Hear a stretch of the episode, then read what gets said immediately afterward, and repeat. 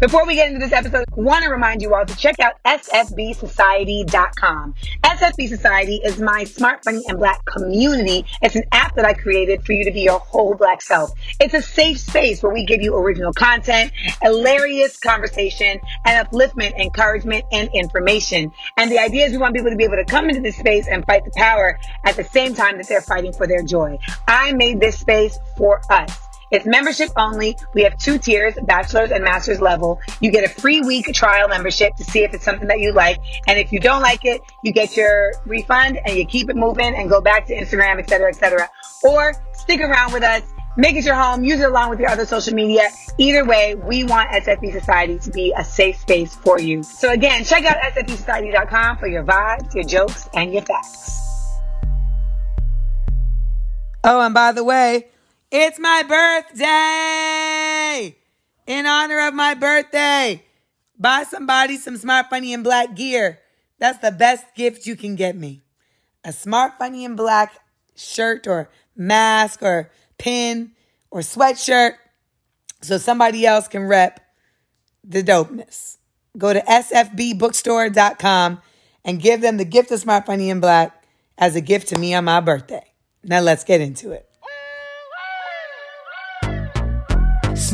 Doses. Self-help from the hip. Small doses. We're talking that shit. Small doses. And keeping it real. Small doses. With me Amanda Seales. It's so funky.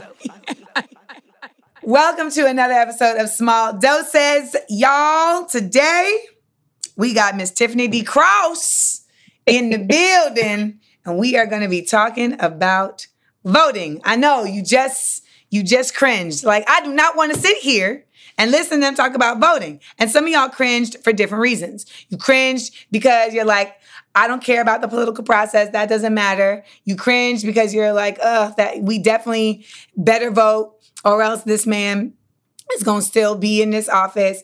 Or you cringed because you thought about the fact that you have to figure out where you have to vote or if you've even, you know, gotten your voter registration done. Whatever the case, I don't want this to be a boring conversation, which is why we're having it with Tiffany D. Cross. Now, Tiffany, as you can see from the face she just made, is not boring because she already made this face. Mm. Exactly. and, you know, Tiffany's book, Say It Louder Black Voters, White Narratives, and Saving Our Democracy, is coming out when, Ms. Cross? July 7th, but it's available for pre-sale now, but it's coming out July 7th. What's that last part again? It's what? Available for It's what? available for pre-sale right now. Right, now. Now. At your Yes. local bookstore, Amazon, Barnes and Noble, everywhere, all the places books are sold, you can get it. Now, I want to say if you can order her book, if you can pre sale order her book from a local bookstore, basically from anywhere but Amazon, it will be most helpful and effective for her. One, because she'll get more money, and two, because it counts more on the bestseller list. Now, the bestseller list is a racket. However, it does count more. So, And there, If you- there are bad labor practices at Amazon too. So if there's that.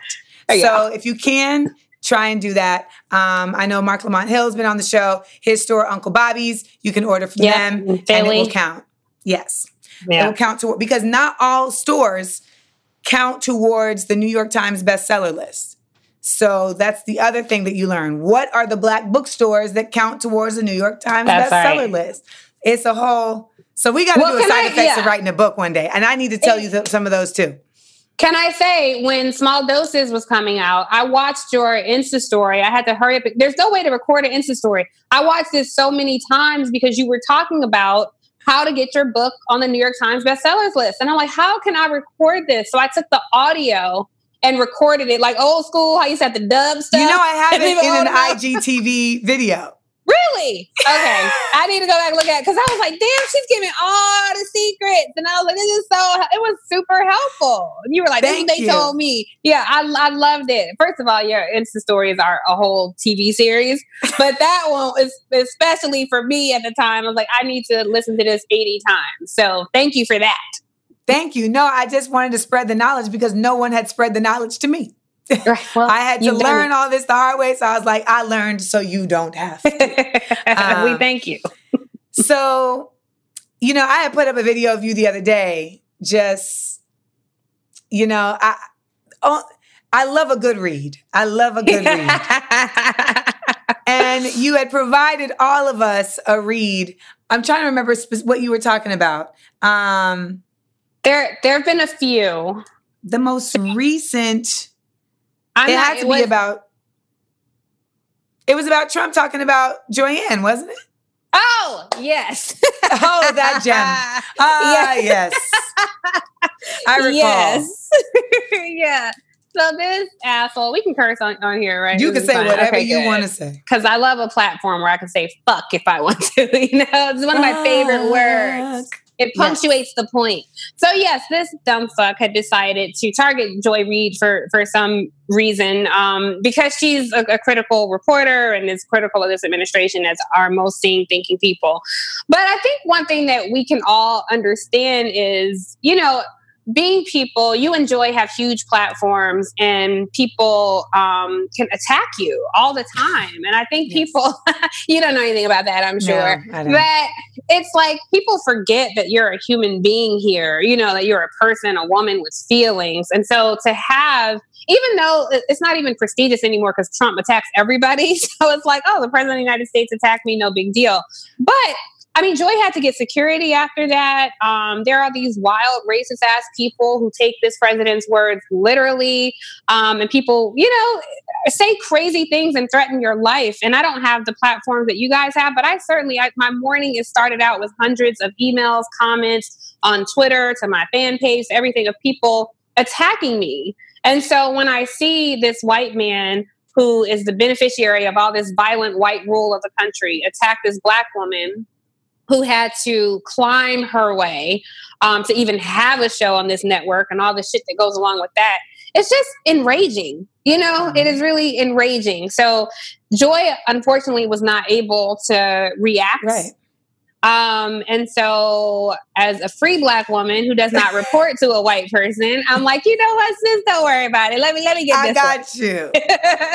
I got you. And let Yes. me tell you, I was just telling a story. I was being interviewed earlier, and I was talking about how when I was three, I told my mom that our teacher had called us stupid in our preschool class. And my mom came up to the school and in front of the whole class got that teacher together. And that, you know, someone fighting for you yeah. and like like seeing you hearing you and fighting on your behalf is such a incredible feeling i mean Yeah. that's that's how this man even got in office is because he made people who felt unseen even though they weren't unseen but they felt unseen he preyed on their feeling unseen and made it like i'm gonna fight for you and then that's how he got elected um, Yeah. because he he preyed on that feeling that we all want to be protected and feel safe yeah. and, you know, before we even get into things, I would love for you to tell folks who don't know, um, you know,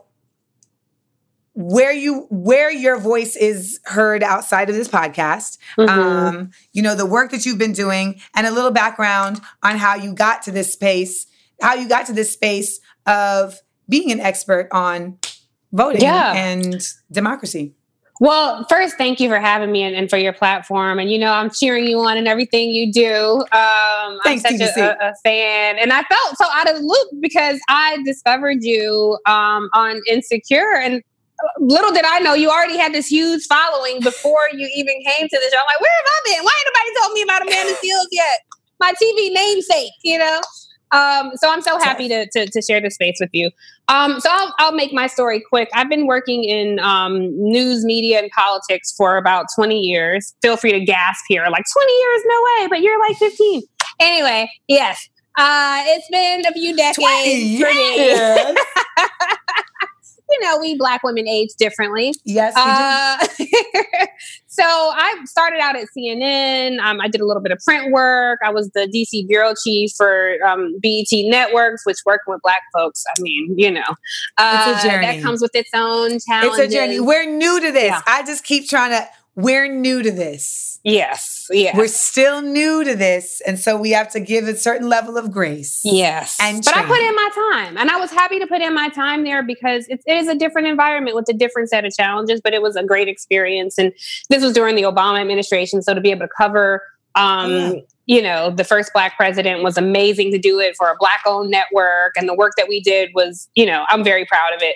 Um, but what I noticed, and I, I think this is relevant to what you were saying about, oh my God, they talking about voting. That shit is boring. I don't want to hear that. I understand why Black people feel that way because in all my years in media, every conversation centers white people. It is always a political conversation in media talking about white people's history, white people's opinions, white people's finances, labor stats that overly impact white people. And that doesn't happen with us. And so it can create this image that, well, my vote and my voice don't matter. And so, in saying that, I wanted to found a platform um, that you know people who could have a passionate discussion about who y'all think Becky with the good hair is, um, and could also talk about barbecue Becky acting a fucking fool on black people at the park, you know. Um, and then also talk about you know uh, issues of discrimination and white supremacy and policy coming out of the Hill, and also talk about a white paper from the Urban League or the Joint Center for Political Economic Studies. Much like the conversations you and I have had, and much like Yeah. conversations a lot of our friends have had, we can have this intersection of pop culture, politics, and policy that entertains us, enrages us, and informs us. So I tried to create something like that, the Beat DC. And I'll tell you, Amanda, as I'm sure you know, trying to finance some shit when it's like a bunch of white people had already done this. They founded these news platforms and they didn't even have a concept. They, I mean, they all they had was a concept. All they had was an idea. And they walked in, and the other white people funding them was like, "Yeah, I like what you're talking about." This black woman who created this platform that had tens of thousands of readers across the country, and I walk in, and they're like, hmm, "Say more." You know, like we just don't know if people of color are interested in what you're writing about you know so i unfortunately ran out of funding for that and i was very frustrated and i said you know what? I need to sit still and write a book. And i had done years of research for this book and so that's when i started writing. But during that time i went from the control room to the green room and started doing on-air political analysis um, which again punctuated so much about what's wrong with our media landscape and that directly impacts and influences our political landscape as well particularly for black people.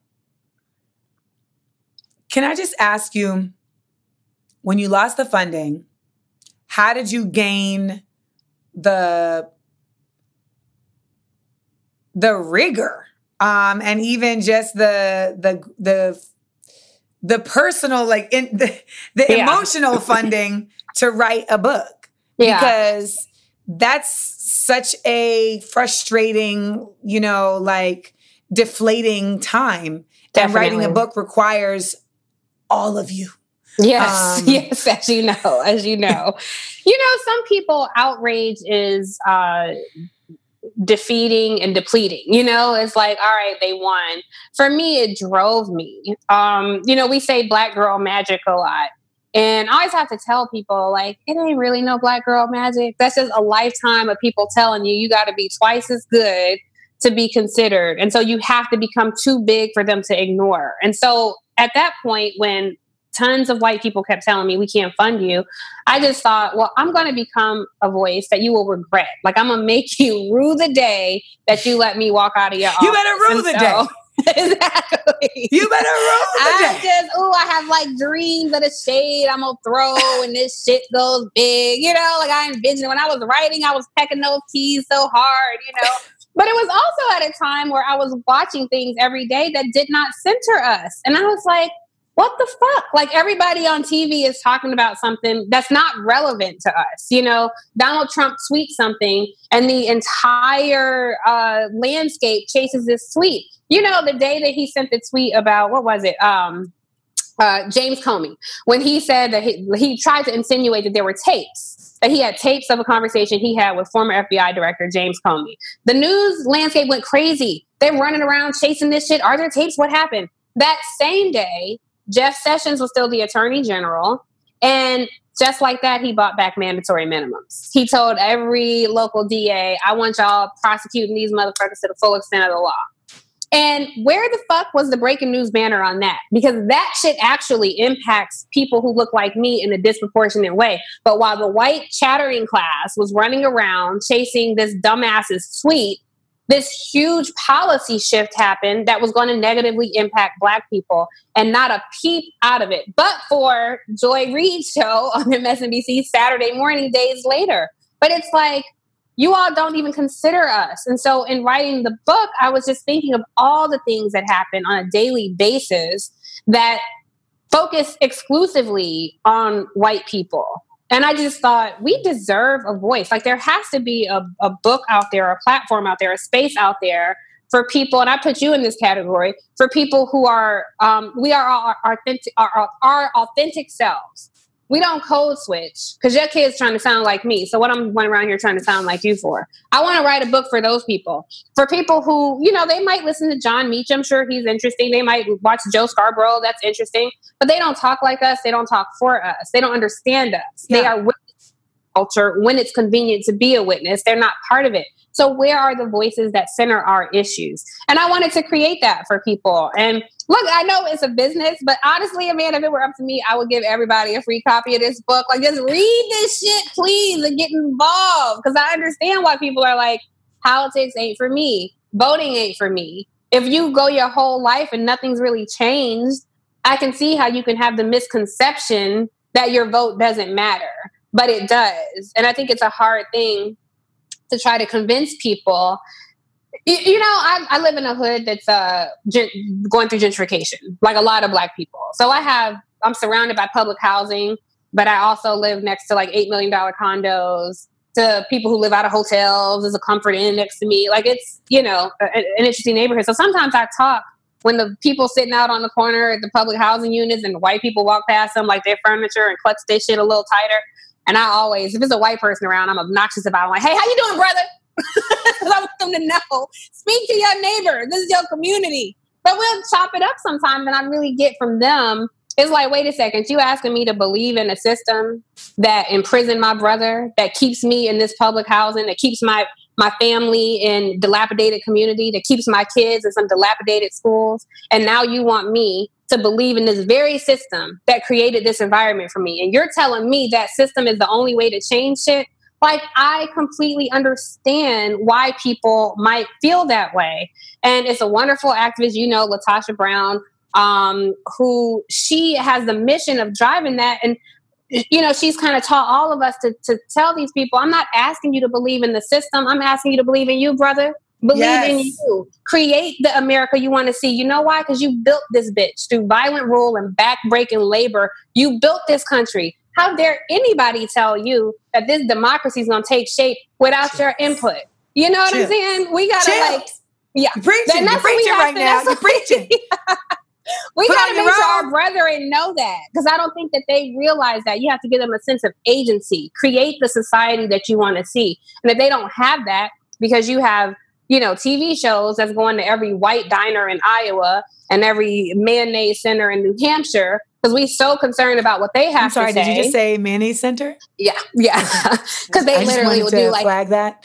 It's ridiculous. Like they'll do a, a segment on a mayonnaise carving in the the shape of one of the candidates, and I'm like, why don't you take your ass to a Golden Corral in Birmingham, Alabama, and talk to those voters of the heartland. Where the fuck is their story? Or go to a, a school basketball game in, in, in, the SWATs in the Southwest Atlanta and talk to those parents because I think those are voters from the heartland. Go to a wing stop in East Cleveland, Ohio, and talk to them. Those are voters from the heartland. Stop centering everybody else. We shape this piece, not them, and you don't see enough of that. So long answer to say that's how I got the outrage to write the book and to tell stories like that. So black people won't think it's not just you. You ain't crazy, they crazy. And they, either by evolution or by force, our issues will be centered. I just had a good idea while you were talking. So oh, give it to me. I'm so down for all your ideas. I'm so down. Well, I have a character named Cousin Sassy.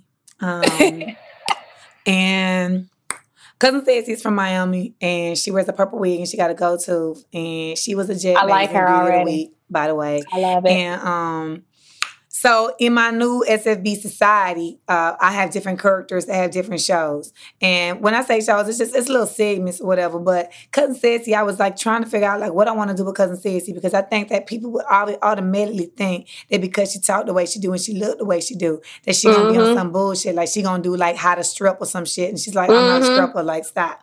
But I had decided that what I do want her to do is I want her to do a segment called Make It Make Sense and it would be her talking to folks that actually know about like how to explain like what's going on in this political climate, what's going on with the law, etc., and have them make it make sense. Because for all of us, we be like, "What is this? I don't understand.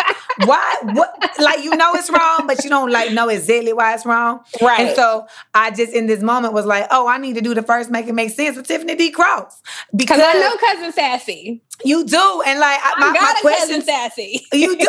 You have a cousin Sassy. You got a cousin Sassy. So, you know, because I think everybody for the most part right now, if you got even if you if you even just peeking your neck out just a little bit from under a rock, you hearing about voting, you hearing about Biden, you hearing about, you know, November and all this, and you just like, so why, like, like why should I vote? You hearing about Puff, Puffy, Puff yep. Daddy, you know, mm-hmm. and so mm-hmm. it's like, like I feel like I want to have cousin Sassy do something with you where she's like, can you explain to me why everybody upset about what first of all can you explain to me what puffy said and why everybody upset about it because i heard it and i had my own thoughts but i want to mm-hmm. hear your mm-hmm. thoughts because you're an expert so i'm gonna come we gonna do that on another day sign me up because i want to talk to cousin i know cousin sassy in another life i was kind of cousin sassy myself well you know? this is the thing all of us have at least 10% chicken head this oh yeah fact. I might be at twenty percent. I don't know, you but yeah, are. at least you probably basic are. ten 10%. is the most minimum. if yes. you have ever walked down the road and heard loud music from a vehicle and turned around, you got at least thirty five. Oh. oh, for sure. And sometimes I've been in the vehicle with the loud music. you the one. Put, can I put some loud music on? Exactly. Pretty much. Pretty much.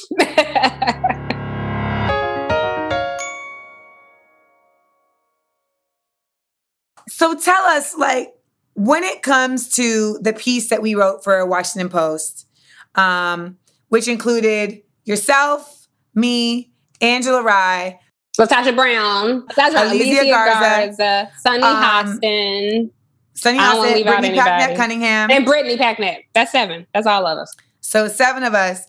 Um, the the basis of the piece was making demands for mm-hmm.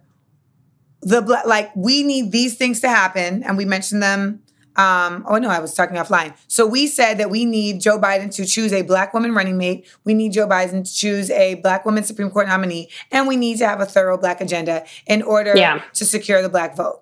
Now we have yeah. a lot of people who heard Puff Daddy's statements about holding the vote, who have read our article, and they look at it as you're telling black people not to vote. And if we don't vote, then that means we're inevitably going to be subjected to four more years of this orange tyrant.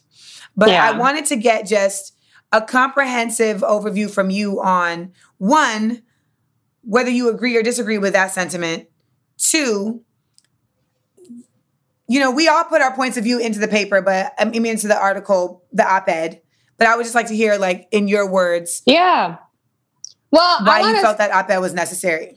For sure, and I just want to say, uh, you know, it's hard writing with people, as, as, you know. And I was so I love your writing. I love your style of writing. Um, when I was reading, because this is authentically our voices. This is not somebody who went off and wrote a piece and then we all signed off on it. Like, no, no we went through a grueling process. A grueling process took a long time to pull together. And um, yeah, I I mean, what you wrote, I feel like that itself could just live on its own. Um, but all our words got shaped and you know mm-hmm. formed and morphed and melted into this one piece, which I was very proud to be a part of and proud to share the byline with you. Um, but I think you know I'm really disappointed to be honest with you at the reaction that I, I that I've gotten on my end anyway from um, some people because you know, I think why shouldn't we make demands? You know, like why would we not, when we sit at the epicenter of political power as Black women, why would we not make demands? And it's just heartbreaking that so many people feel like Don't upset the white folks. Don't upset Mr. Charlie because we still trying to get him to give us our 40 acres and a mule. And it's like, no, it's a new day. Fuck that. You know, we have built this country. We have not only shaped this democracy, but we saved this democracy. Yes. And I just feel like it's disappointing that black people have it so ingrained in their mind that we are not in a position to ask for anything particularly when you see other constituencies making no apologies for the ass that they have. So, in no way are we encouraging people not to vote. That's just asinine to even think something like that. And I would encourage people to not only watch the video we did, but actually read the op ed because there was, you know, solid info. This was not a, a case of, you know, super fancy Negroes in a high tax bracket. Like, let me testify. I, this one right here, I ain't got no income. I ain't got no health insurance. My voice is part. I hate when people say that. Like, y'all sitting on those platforms and y'all don't know uh, what black people do. And I'm like, what bank account you you looking at? Because I am the working class. Last I Thank checked, you. and I have a voice to contribute to this.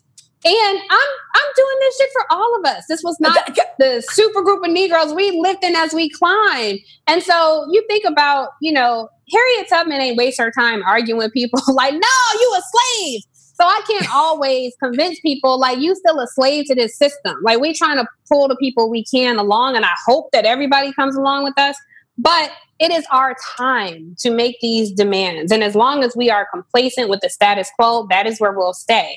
What we're saying is when Black women organize, we don't just organize ourselves, we organize a community. Those church mothers are, they don't just go register to vote, they register other people to vote. People who ain't never stepped foot in a church, just Black people who are fed the fuck up they are driving people to the polls. And you have like LaTosha, like she is on ground in different constituency groups, literally putting her body on the line to make sure people vote. What we're saying to Joe Biden is don't make our jobs that much harder. We already have to convince people to participate in this process. If you come out here with some bullshit ass ticket with Amy Klobuchar, who does nothing to excite any fucking body, I'm offended at the conversation itself that we've been talking about this chick that much. Then now we got to go out and like damn near beg motherfuckers to vote, you know? And it's like we're already doing that. We help us help you. We are trying to uplift your campaign after we gifted you this nomination. Exactly. Because real talk, you didn't do a lot to earn it. Yes, he was the vice president to Barack Obama, and ah. great he ain't Joe Obama. You know, like this is not the man who can turn out. It would be a mistake for them to think that they have black voters on lock. So that was really our entire point. Um, is give us something solid, put some meat on this bone, and help us help you. And why not? Because black women saved you. Black women elevated your campaign. Black women gifted you this nomination. Black men too, because black men voted a lot um, in the, the primaries. And we we want something. We want to see something happen now in terms of the ask, the Black Agenda was put together by Alicia Garza. This again, she talked. It was the largest poll in recent history of Black people. She talked to over thirty thousand people.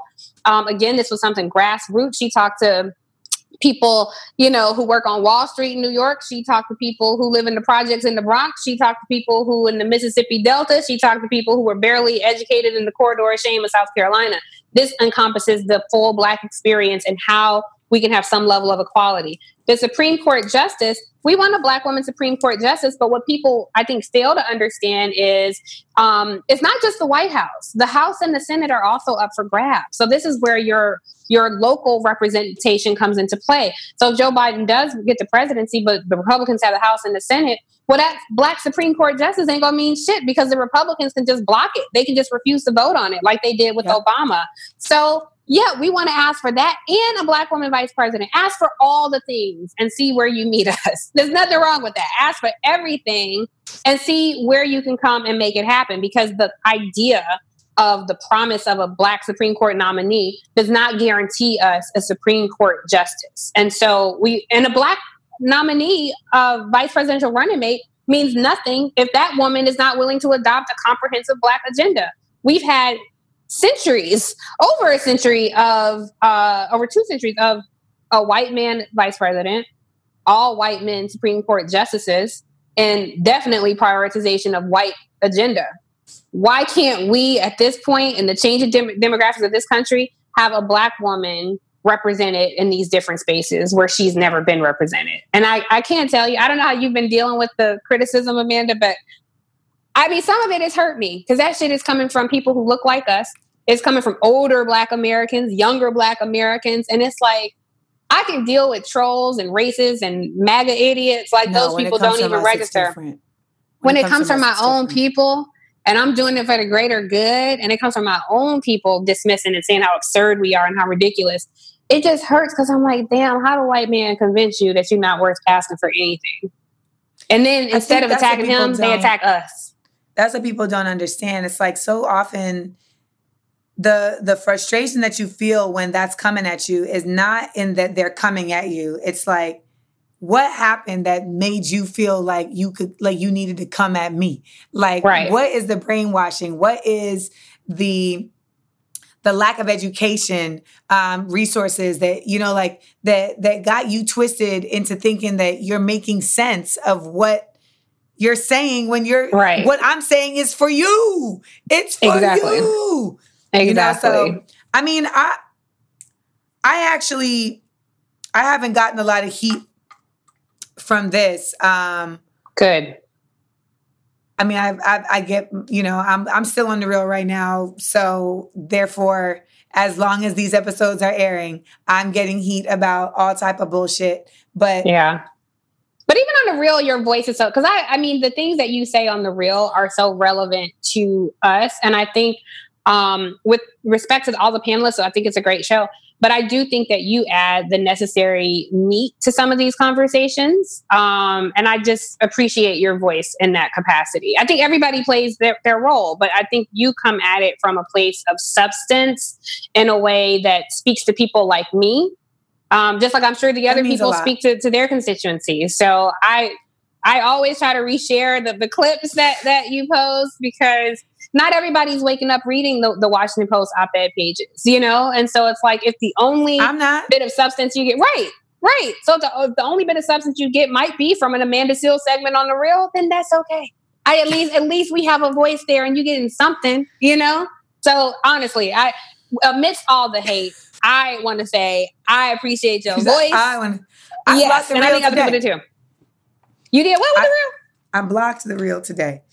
You not because it. of them, yeah, not because of the show, but because it was more like symbolic of just be- like creating a barrier between the amount of hatred that is existing on that page and I know it's it was it trust me it was very performative because it's like I mean if these people want to get at you like they can get at you but for Yeah. me it was more it was just like building this like invisible wall against this place that is supposed to be a source of fun and a source of information and a source of women lifting each other up and has now become a cesspool of you know people who like i saw somebody today say um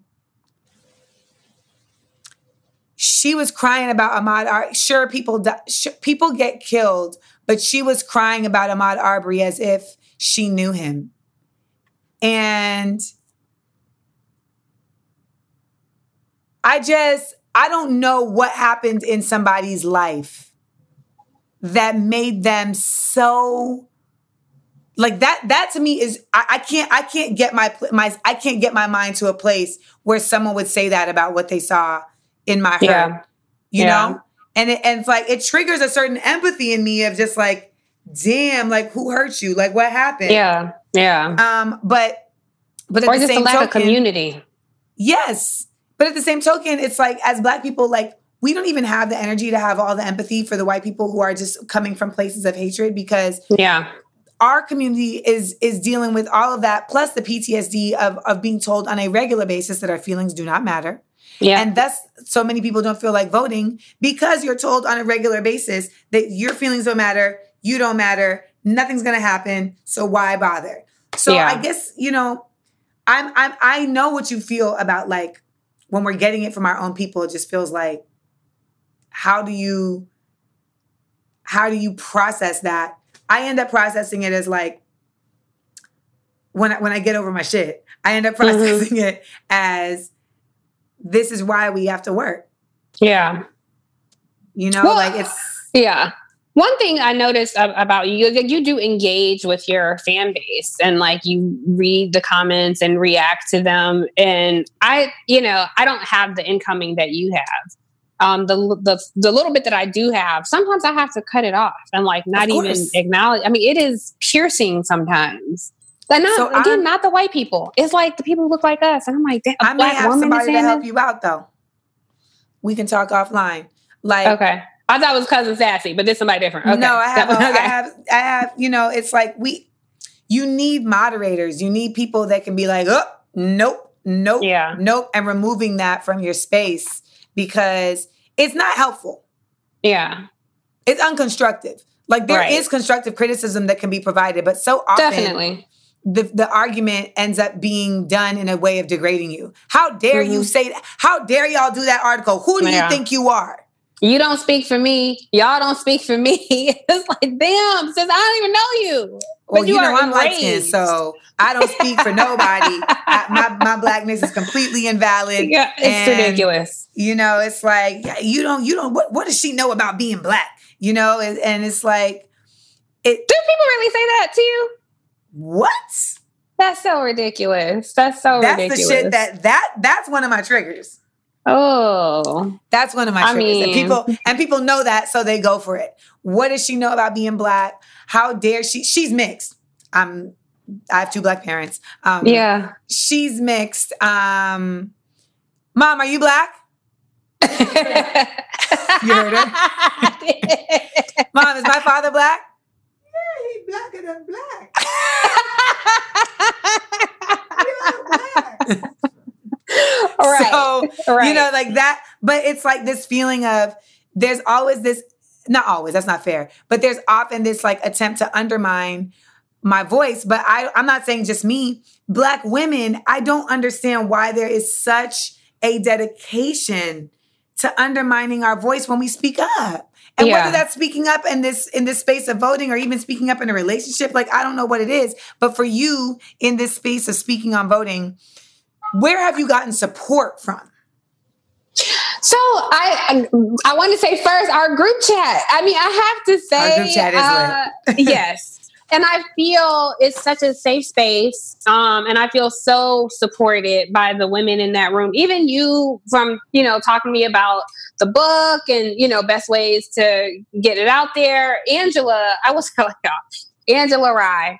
So I do write a little bit about Angela in the book people uh for people who think like oh you know she does all that on tv i'm like let me just tell y'all, i've known angela for a long time long before she was ever on tv who you see on tv is the same person she has always been and so with angela she i feel like her support nothing that anybody ever does for me will be good enough in the eyes of angela if i tell Fair. her hey i'm doing this thing and they're going to pay me 10 million dollars her immediate girl like, 10 no. million if no, they give if they, they, if they offer you 10 if they you offer know. you 10, you work 20. No, you no. know, you know.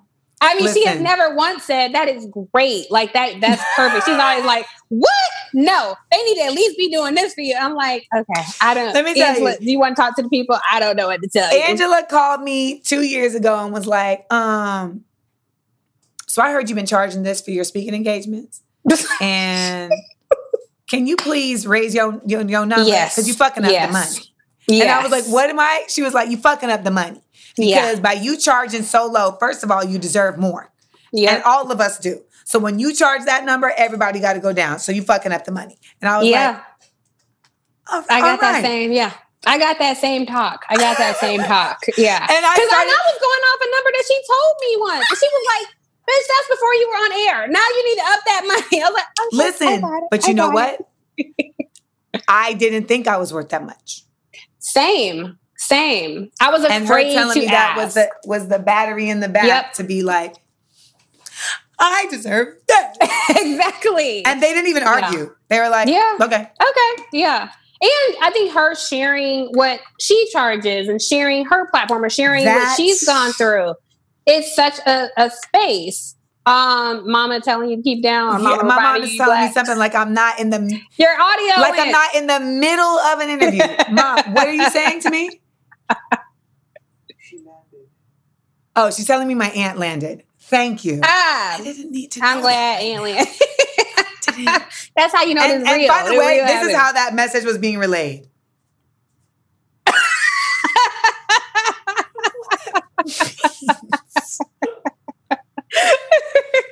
quarantine? Auntie landed. That's all we need to know. So good. Ain't he here? Okay.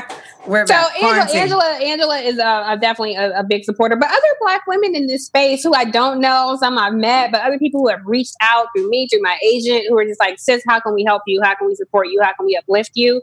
Um, which is great because I ran a platform that was all about uplifting other people, and I never thought that I was worth being uplifted. I was like, "This is my end" because I can write about other people. Oh, it's been it has been a journey. It has been a journey. I mean, I bought into working at CNN. I wasn't on the cool white people invite list and the bar crawls and the embassy parties, you know.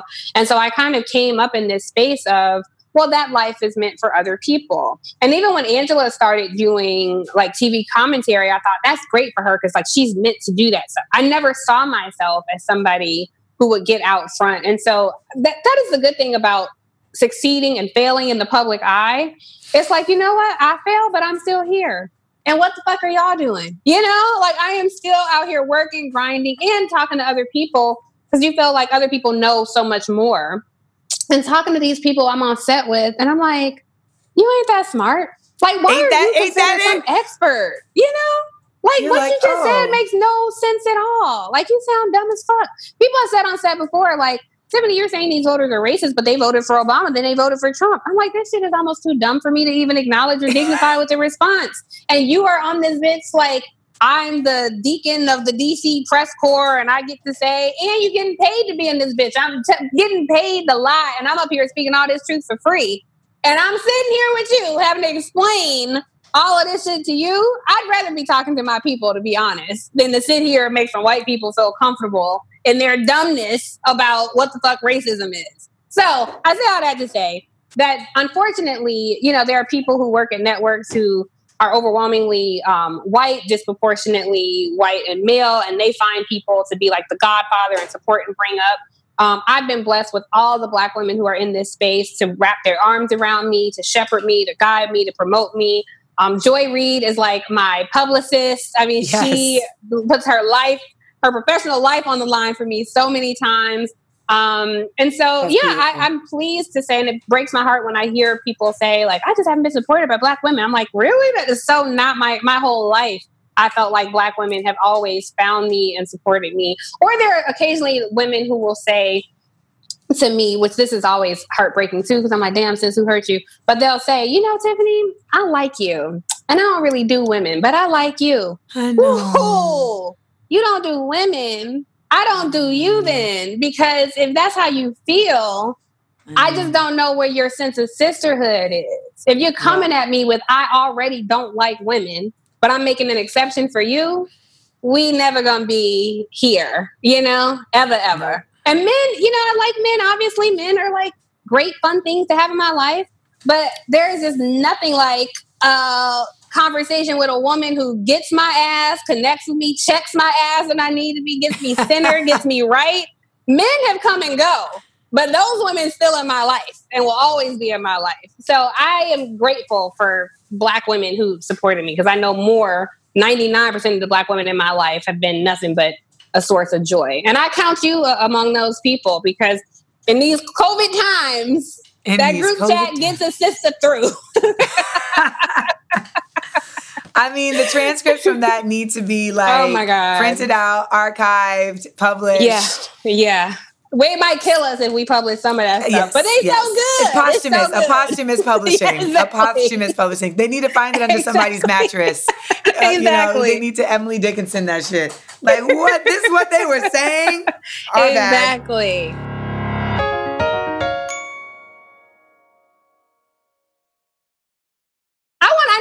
show, but I have a question for you. Can I ask you a question? Yeah. I'm curious because you're in entertainment, and I know you Mhm. call yourself a comic, not an actress. Even though can you be both? I think, but I maybe can, but I, but it's important. There's a reason why I put the comedian first. Okay. One, I'm curious what that reason is. And two, in this space, because I spent a lot of time in LA, in a space that I don't always feel values what's happening socially or politically. And I feel like you definitely value that space. Mhm.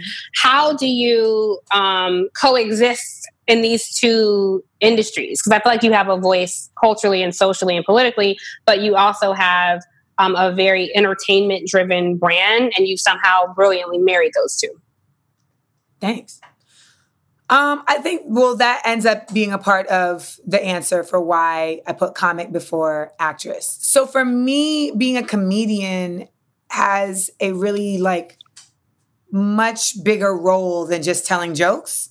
Um, whereas for me, being an actress, and this is just for me, because for others, Mhm. I don't speak to their where they were acting is position for them. But for me, being an actress, like I always felt kind of limited in what I could do as an actress socially um you know like you know you can play certain roles and being able to tell certain stories of course does bring us about a certain level of consciousness and social change etc but i always hated the fact that i would have to jump through so many holes to get the opportunity to even play those roles or to even Mm. get those stories told and the fact that i'm i would have to basically get approval from a white industry to be able to tell black stories always Yeah. made acting this kind of like fringe kind of thing for me once I really came to the realization of that. As a comic, I am the writer of my own narrative.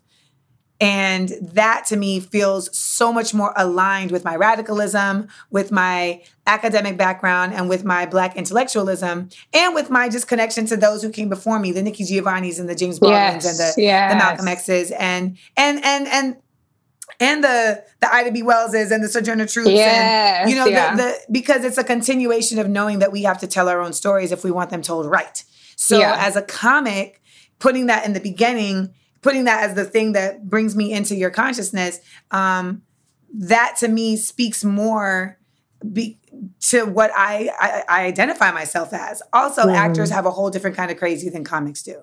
So, um, actresses just we're all performers, we're all brilliant, and we're all crazy. But actresses be a, a different kind of crazy. Okay. okay.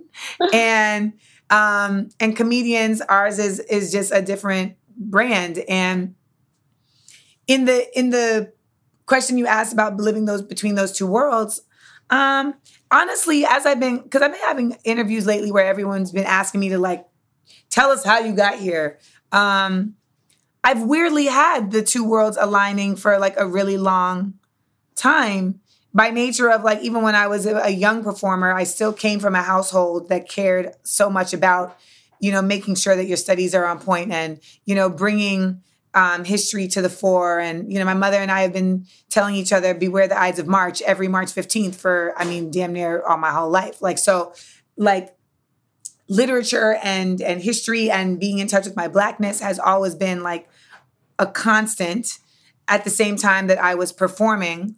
And I was also though like I was on the first black sitcom on Nickelodeon.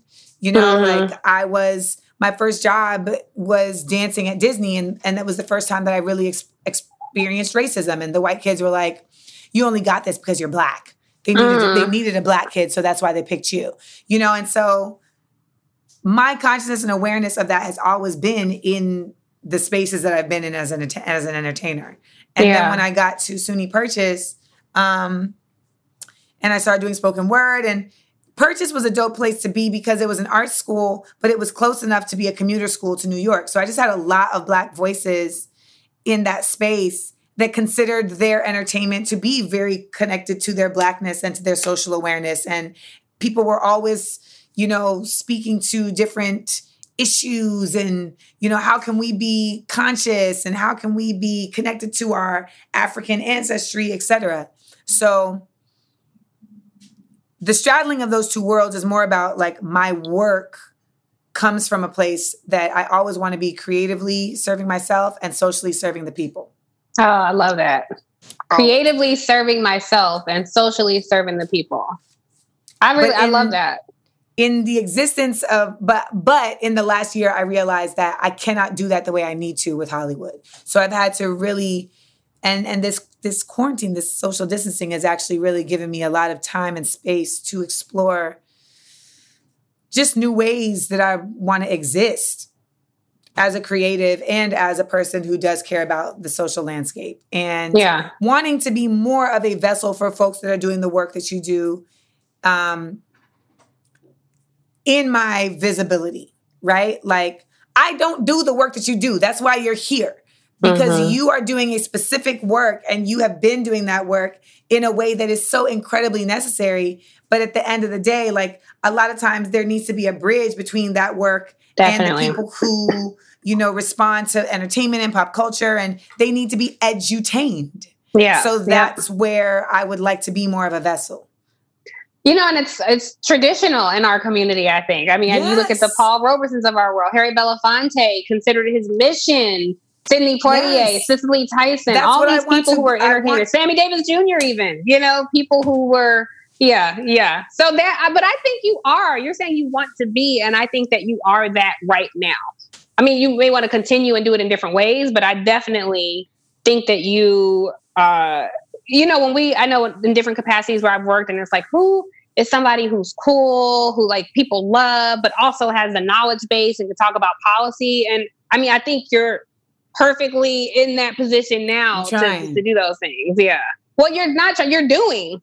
You know, Thank not you. trying, you're doing. I mean, you're. I, I know you have more things that you want to accomplish, but I love the space um, that you you sit in now. But even in that question, how do we align even better my work and your work to ignite and excite people about voting? Like, what are ways we can sit here and brainstorm this right now? Like, Yeah, what do we feel like are ways? And and as I say that, I mean even exciting myself. yeah. because I've been on a journey. You know, Angela bringing me into that group. I, you know, she unwittingly sparked this journey um, for me of really getting myself out of my apoliticization because I Mhm. had definitely become apolitical. Like, I mean, I'm commonsensical, so I can be like, he trash, he trash, he corny. I don't know what she about, but like, I had become, I had, I had become um, disenchanted Mhm.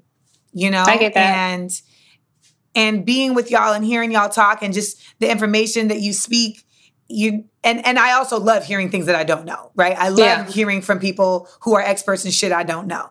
Um so being able to just be a fly on the wall in our group chat a lot of times is is really been helpful to me, but I know there's so much more work to do and I know there's folks who are not a fly on the wall in our group chat. So it's like how do we get to them? Yeah. So one, let me say, I think, um, you know, and I've, I've told you this privately before, but there are people who know every single thing that's happening on Capitol Hill. They can name every member, they can name every senator, they can name the latest bills, and they are no more smarter or better educated on politics than you because you have common sense and you can hear something. You don't have to have a law degree and have read 8,000 pages of a bill to say, well, that shit ain't gonna work for black folks. That's a problem. Here are the three things y'all ain't never thought about.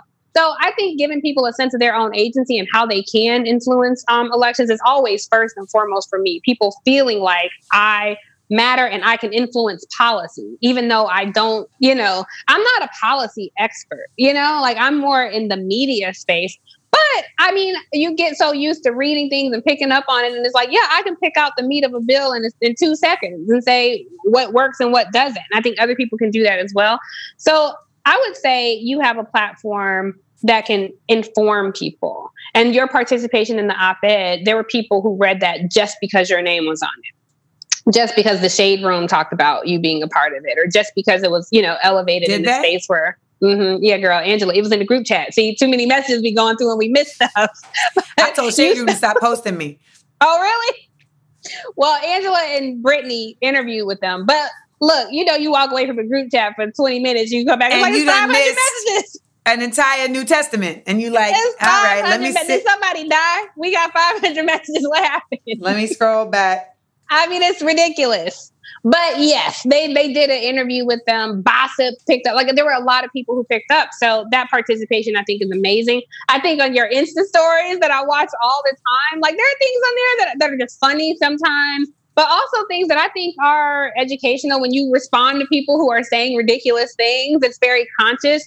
Um, but I also think, and this is where it gets uh, where we have to have some responsibility we have to be informed. And I know during the Obama administration, I had people in my family, friends, everybody who um, they would say shit like, you know, I voted for Obama, and you know them potholes that was outside, that shit finally got fixed, man. Obama, like he the man, and I'm like, Obama don't know a damn thing about them potholes outside. That's your local government, you know, that's your city council. Like those are the people. So I think there are people in our community because we've been so routinely disenfranchised and kicked out of this process that we don't even know the difference between our state, local, and federal government and who's responsible for what.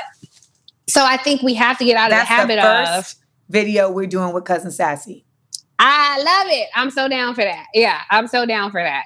So people have to see that connection that every four years is great if you participate, but we need you to participate in the Board of Education elections. We need you to participate in your city council elections, show up to City Hall. And that's hard for people who are like, I'm trying to pay this mortgage, get these kids, but you know, fed and put the school, call, I'm trying to relearn algebra for the first fucking time. Now you're telling me I got to add this. And the sad part is, yeah, you do because we have a responsibility to participate in this democracy and they depend on us not to.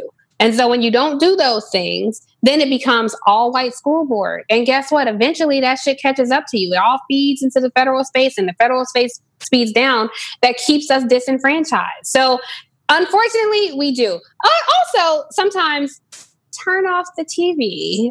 Get off your device and read an actual paper, like cover to cover. Not all the time, but like maybe once a week. Just know what's happening. It don't have to be like the post that might be boring read Michael Harriot at the root because that brother be dropping some serious ass knowledge, talking just like you and I talking. He actually writes out the word nigga in this article. I'm like, I'm Shut reading that up. like, All right, the root. have- I was at the root, girl, at the root, the Grio. Um, Jason Johnson's doing work over there. There are people who have voices like ours, and we want to empower Black press outlets too, who are speaking to us, um, for us, and about us.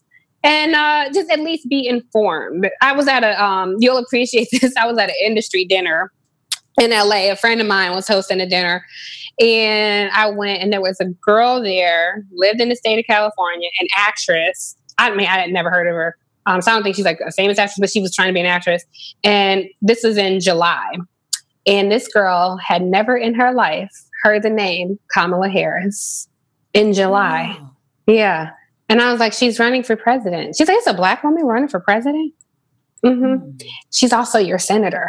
So I can't, you and she's don't also want to. like only the second black senator that California. Yeah. the first black senator, the second, um, her Woman. it was Carol Moseley, yeah, the second black woman. Carol Moseley Braun was the first senator, and then Kamala Harris. So I, in that moment, if I shame her, if I make her feel this Yeah. big for not knowing that, she divorces herself from the process. If I tell her in a way that inspires her, like, damn, I need to know about her, you know, Mhm. and that's hard to do because my immediate instinct is like, what the fuck am I doing no, here? I Who know. am I Well, talking girl, to? I, you know, I, I struggle. Yeah, it's a it's a struggle for me. It's a struggle for me. Look, look, this is why LaTosha Brown does what she does, and I do what I do. Because sometimes I'm like, damn, girl, I just, you know, you almost had to go out your way not to know that information. But we. Speaking of which, I want to have a conversation with Kamala Harris. I would love at some point to just have an off the record conversation. Because I had an off the record conversation with Cory Booker, and that's when I was like, oh, you corny. And I wanna know that. Yeah. So I will say this about Senator Harris. Um, I think Kamala Harris is when you meet her one on one and just have those off the record conversations. She is lovely. Like she is so. It's like yeah, that's my girl. Like I get you. Like you can come be in this group chat and fit right in, and you're cool. I think sometimes that gets lost on the national stage. I think a lot of people felt like she was inauthentic and just couldn't really relate to her. But this is something too about the Black community, which is a point about marrying these worlds and making people feel like they're um, part of it um, and, and excited about voting. Kamala Harris, uh, I have a whole chapter on her in, in my book. I Wow. hope she doesn't hit me after. Yeah. Well, I thought her can- candidacy highlighted some of the fractions in the Black, um, or fractures rather, in the Black community.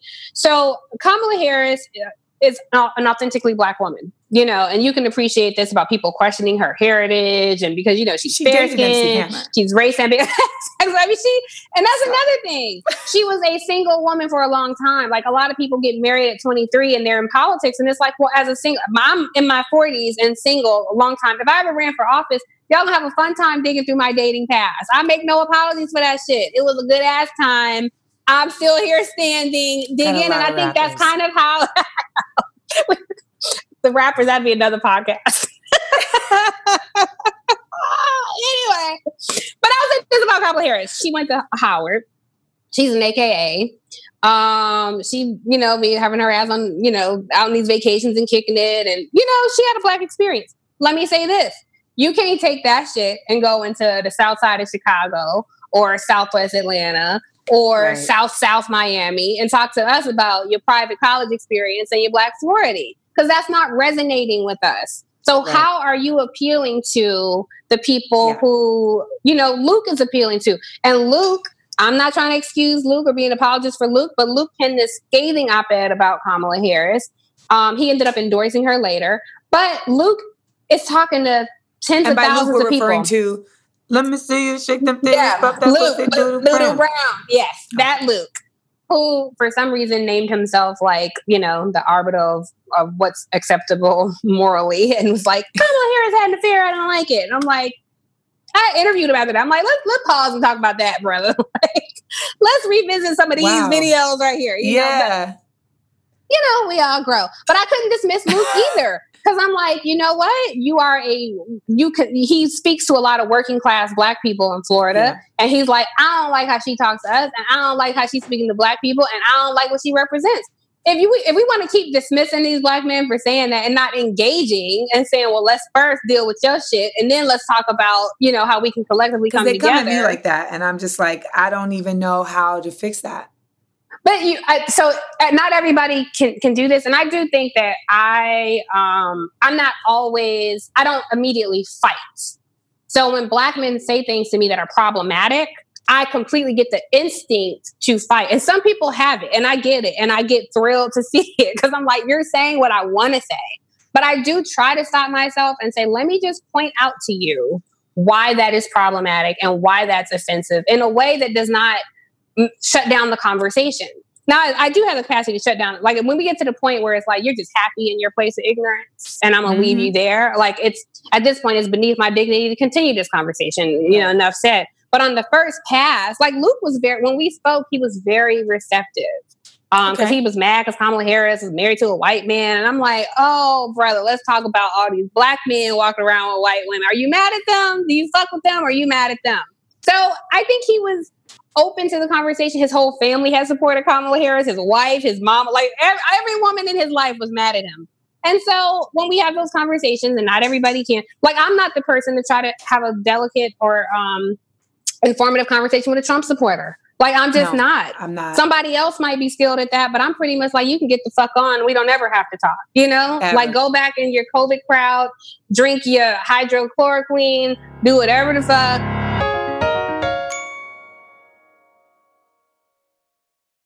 we had a brother here to do some work and he revealed that he was a Trump voter. And I was like, get to stepping. Yeah. Yeah. Get it. A brother, like, as in black person? Mm-hmm. Oh, that's real sad. That's real sad. Yeah. I, I don't, those are people, white, black, whatever. Like, I don't really have a lot of conversations for you. But black men say shit, and I'm like, you know, not Trump supporters, but when they say shit, and I'm like, let me just walk you through this. Cause I do, I don't know if you feel this way, but it, and I thought the Kamala ca- campaign highlighted this. It seems like it's this unspoken war with us and black men sometimes. I'm like, damn, I ride so unspoken? hard for y'all. Well, it's not, we haven't acknowledged that it's a battle. It's loud with us, but we haven't you exactly feel like said, we acknowledge that? We, because I definitely, maybe we, you do, you do. But as a community, have we, we figured out why? Why? What is this? Like, how do we get past? I felt like Kamala happened and the Snoop Dogg comments about Gayle happened. And it's like, how do we get to this place where we're a community again?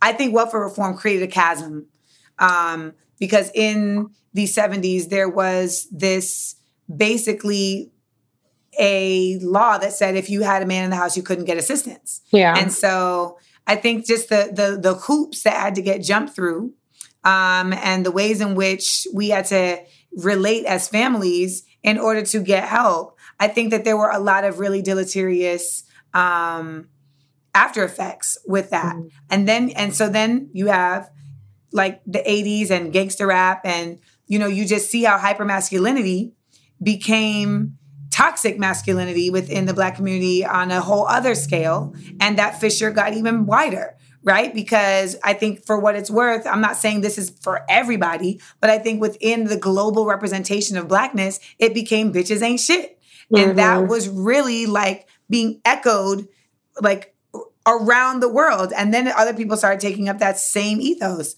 so i think within those two things you know those are those to me are symptoms also of just we can go all the way back to slavery and just the reality that men had to see their women raped Yeah. Beaten and were not able to protect them and Yeah. so you know our trauma lives in our dna it ends up manifesting through a number of ways the reverse of that is that women had to see their men treated the same way you know then then there were chain gangs i mean there's just so Yeah. much trauma that we end up fighting each other because of what we can't fight on the outside. Yeah. And I think that there's a lot of men that feel like black women abandoned them. Yes, they do. I think they there's say a all the lot of men that feel like black women abandoned them in our independence, in our in our search for self for self-care, in our getting educations, you know, Yeah. that somehow that became seen as like you don't support my journey, you don't support my struggle. And it's unfortunate because that's patriarchy. Um but it's it's there's there is absolutely you are correct there's absolutely this feeling that black women by literally even challenging black men to want to love themselves and do and love us that we are somehow beating them down Yeah. and and my struggle has been how do we what language is there that doesn't make them feel that way because that really is the root Yeah. like what it so so how do we you know and i had a brother tell me like the reason why black men don't want to be with black women is because when we come home to you we're seeing our struggle What's you are a representation you are a mirror of our struggle so when we come home to you it's like we're looking at the struggle that we left outside and we want to come home to a break and i was just like "Ah!" because a white, even though a white woman even though is a that is break, or a non-black woman is a break. that's and even though that we're seeing that look at your face you you're, you're like that's so bogus but that was his truth but that was his truth and that's not a lot that he's not alone in that and this is a that was a black man uh his name is Tajai from the Souls of Mischief that is a black man who is from the bay his mother is a very well-known like she came up with the term microaggressions wow. Wow. but that was his truth. And I could, I mean, I've shade him in many other ways, but I can't shade him for that being his truth because I don't know what it is to be a black man. Yeah. Yeah. And I don't But know we- what it is to carry that target. in this conversation, I think our struggle gets lost, and it's like I'm I I can only control me.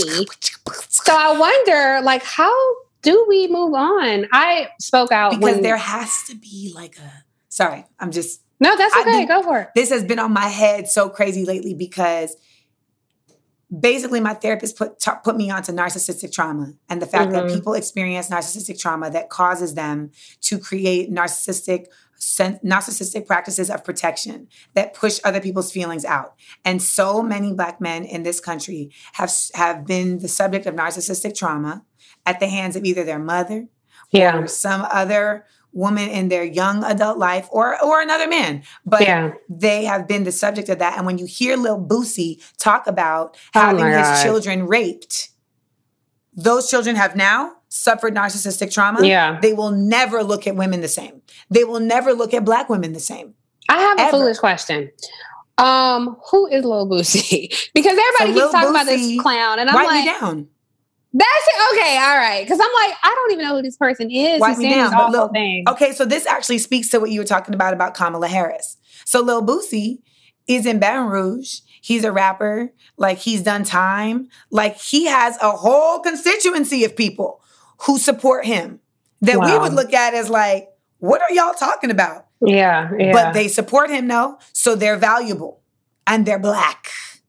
That's so, so- unfortunate. It's so unfortunate. So when we see that, um, when we see that that has taken place and there's all these people who support that, that means there's all these people who have suffered that same trauma who think that that's okay. And those people are looking at women a certain way. And so they're also looking at themselves a certain way. So Right. their whole shit is skewed and distorted. So Yeah. if we take that all the way up the ladder, why would they give a fuck Right. about voting? Yeah, exactly. And in Louisiana, it was black voters who elected the governor. They elected a Democratic governor because black voters didn't participate the first time. And so they went out and started engaging them and then they participated. And I, I just think as black women, but particularly black girls, have so much power. I mean, if black girls saw themselves as valuable and if they said, I'm only dating boys who make straight A's, these little boys would start making straight A's. Yep. If they said, I'm only dating boys who are respectful and, you know, are well put together, That these little boys put in pants. Yeah. We That don't see in the home, ourselves as valuable. And I, I don't mean to, to preach, but because I have been that person. Preach. And it's like, well, I don't mean You to say like I, I don't mean to be an oracle because I, I my struggle You better be for an a long time. we need an oracle of Delphi. Yes, we do. You better be an or- you Well, better be I a just- vessel. I want to acknowledge the woman I used to be and how I weep for that person because I'm just not Mm. that person anymore. And I what I realized my whole life up until like probably my late 30s, I surrounded myself with men who affirmed what I believe to be true about myself. And the second I believe something different to be true about myself, then I'm my dating pool changed. Mm. And so if I believe like I'm cute on some days, other days maybe not so much, or I'm a little, you know, I wish I was thinner, or you know, my hair looks so good. It's like I attract people who might share that. But when I walk out this bitch every day, like I'm the baddest chick walking around this bitch, and you'd be lucky to have me on your arm, people react to that. And it's like that's what I believe to be true about myself today. I didn't believe that to be true about myself when I was 25. And so I just wish, like, how could I preach the gospel to these like 14 year olds out here walking around like strippers? Like, girl, you don't even know. The little boy Isn't will follow your shit? ass wherever you go. It's sad. it's so it, it's very my person that I want to be with but can't be with is always telling me Wait, you the big wait. Seales. That's a whole other conversation. You the big Seales. Like why? Like you are the big Seales. Like why Yeah. do you let any of us disrupt you? Why Yeah. do you let any of us shake you? You the big Seales. And I'm always like, I'm the big seal. I'm the big Seales. I don't need them. They need me. I'm the big seal. But when when does it get to the point where you you don't need somebody to tell you that? Like you believe it it's to a be practice. true. It's Yeah. a practice. And that's what we're talking about as it relates to voting. That's what it talks about as it relates to Black love. All of this is a practice, and we don't get a chance to practice. Marc Lamont Hill was on here talking about how education, when it's done with rigor, is very different than education that is done just as something that you're doing to get through one place to another. Yeah. And we don't apply the same rigor to these things that are incredibly valuable to us. We apply a lot of rigor to getting money, but we Yeah. don't apply a lot of rigor to getting healed. Yes. And let me let me say, let me make this connection with voting. I honestly, um, because every my all my 20s and 30s, I was looking, you know, dating was such a big part of my life. I had to find something that I cared about exponentially more than men. Yeah. And for me, that thing was the greater good of my people. Even the people who attack us, the people who aren't supportive of us, the black men who might be misogynistic or dismissive of us, black women who, you know, don't value sisterhood in the same way. I had to decide to care about them and all Yep. of that more than I cared about going out here and sitting across from somebody who didn't value me or could potentially be harmful to me. And it's like if I put my effort into building my community and giving love to the people in my community, then surely at some point love will find me in some capacity. Maybe not a marriage, but love will find me in satisfaction that I left this world a better place than I found it. And so since in dating and men, all that is just taking the back seat because I'm so committed to I can't imagine what I can't imagine that I would be out here looking for a husband in 1961 when my people were getting clubbed over the head and couldn't sit anywhere on the bus. I can't imagine I'd be looking for a husband in Mm. 1930 when my people were disproportionately impacted by the Great Depression. So now Mm. this time to me seems like we have a crazy ass white man who does not value our lives or our livelihoods and he is backed by over 60 million people in this country. I can right now dating is not the top of mind. It's saving my people is the top of mind. And so when you find something that you value more then is he the one? Is he the one? He loves me, he loves me not. That shit just seems so foolish to me. I'm like, this dude is literally trying to kill us. He's trying to Jim Jones the entire Yes. country, telling people to Yes, drink fucking is. Clorox. I ain't got time to be out here on no goddamn Bumble. You know, I don't have time to be going up texting with you about how was your day. Like I'm out here trying to move masses, you know. So I just hope Do you think there's a balance? Do you think that there's do you think there's do you think that that bring I think some people might say like, well, but it helps keep me in a good place so that I can fight the fight. Mm-hmm. You know, that that that that these dalliances um allow me to to have pockets of joy so that I can, you know, dip into them as I continue on this seemingly endless path towards liberation. Um, you know, and I and I, so I think there's a happy medium between all of this because at the end of the day, it's like all of us need each other. Yeah. Yeah.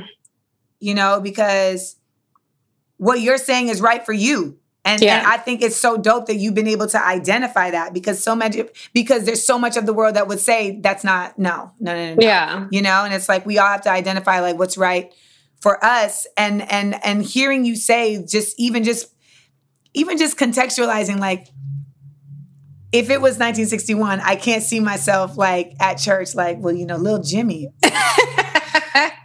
yeah. Jimmy yeah. is, is he bad. But I think there, but I think Tiff, there's also something to be said for the fact that we should be allowed to do that. yeah.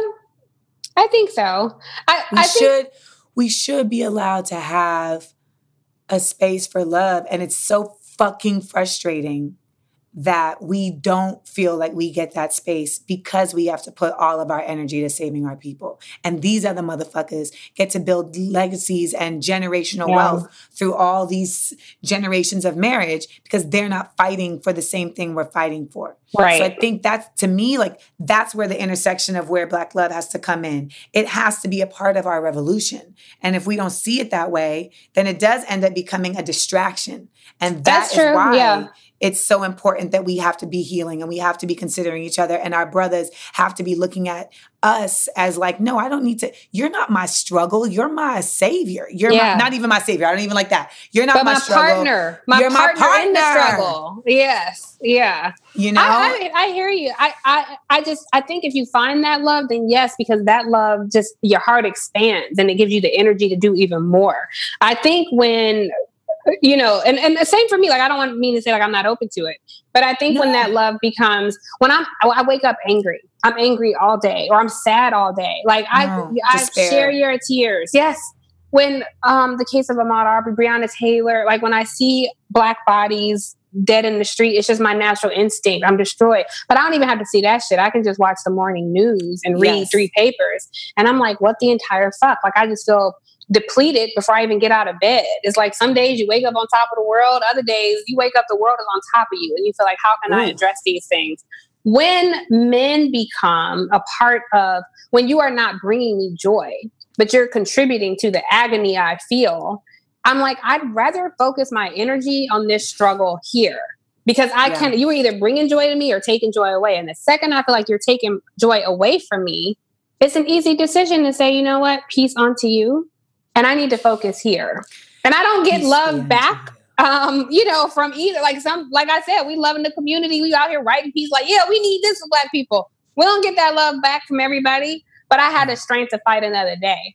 Sometimes having one individual who I've given myself to in whatever way, mentally, spiritually, or physically, not honor who I am. That Oh. shit is too much. It's too much. It'll take you out the game. It does. it'll take you right out It has wiped my ass out. Yeah. And you're like, like, you know you know, what? Sit me out, I coach. can't do this. Yeah. Sit me out. Yeah. I'm, my I'm going to the locker room. Yeah. Going to I'm not even on the bench. I'm going to the locker room. I'll Put be the back. cameras on. I'm doing that that walk to the locker room and Right. you're crying. You put the towel I'm over the head. exactly.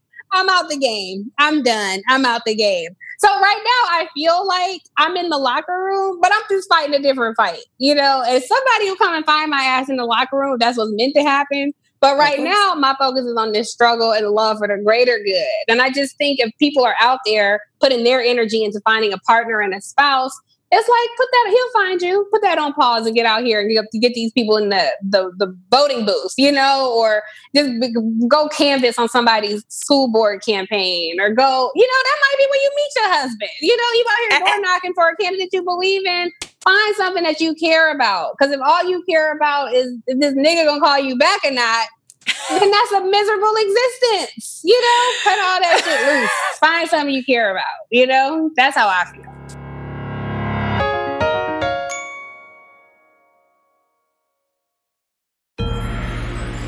The last dose. Well, thank you, Miss Tiffany D. Thank you, for joining Amanda. us. We appreciate you so much, and we are so looking forward to your book. And please show us the cover again, so people can get it ingrained in their mentals, Say and so it they can understand the importance of pre-sale. So we said this in the beginning. Please go online, order, say it louder. Try your best to order it from any other retailer than Amazon, so that you can get Miss Tiffany D. Cross her check. And so she can get some more points towards being on the bestseller list. And thank you for the work that you're doing. And I'm so glad that I can be a part of helping to spread the word on what you're doing. And, Thank um, you. and be and, and be in, in the fight with you. I'm, I'm honored to be in the fight with you. I'm honored to be in the fight with you, and thank you for sharing this platform with me. I feel like this is just like us talking on the phone, and everybody's just Exactly. eavesdropping on our conversation.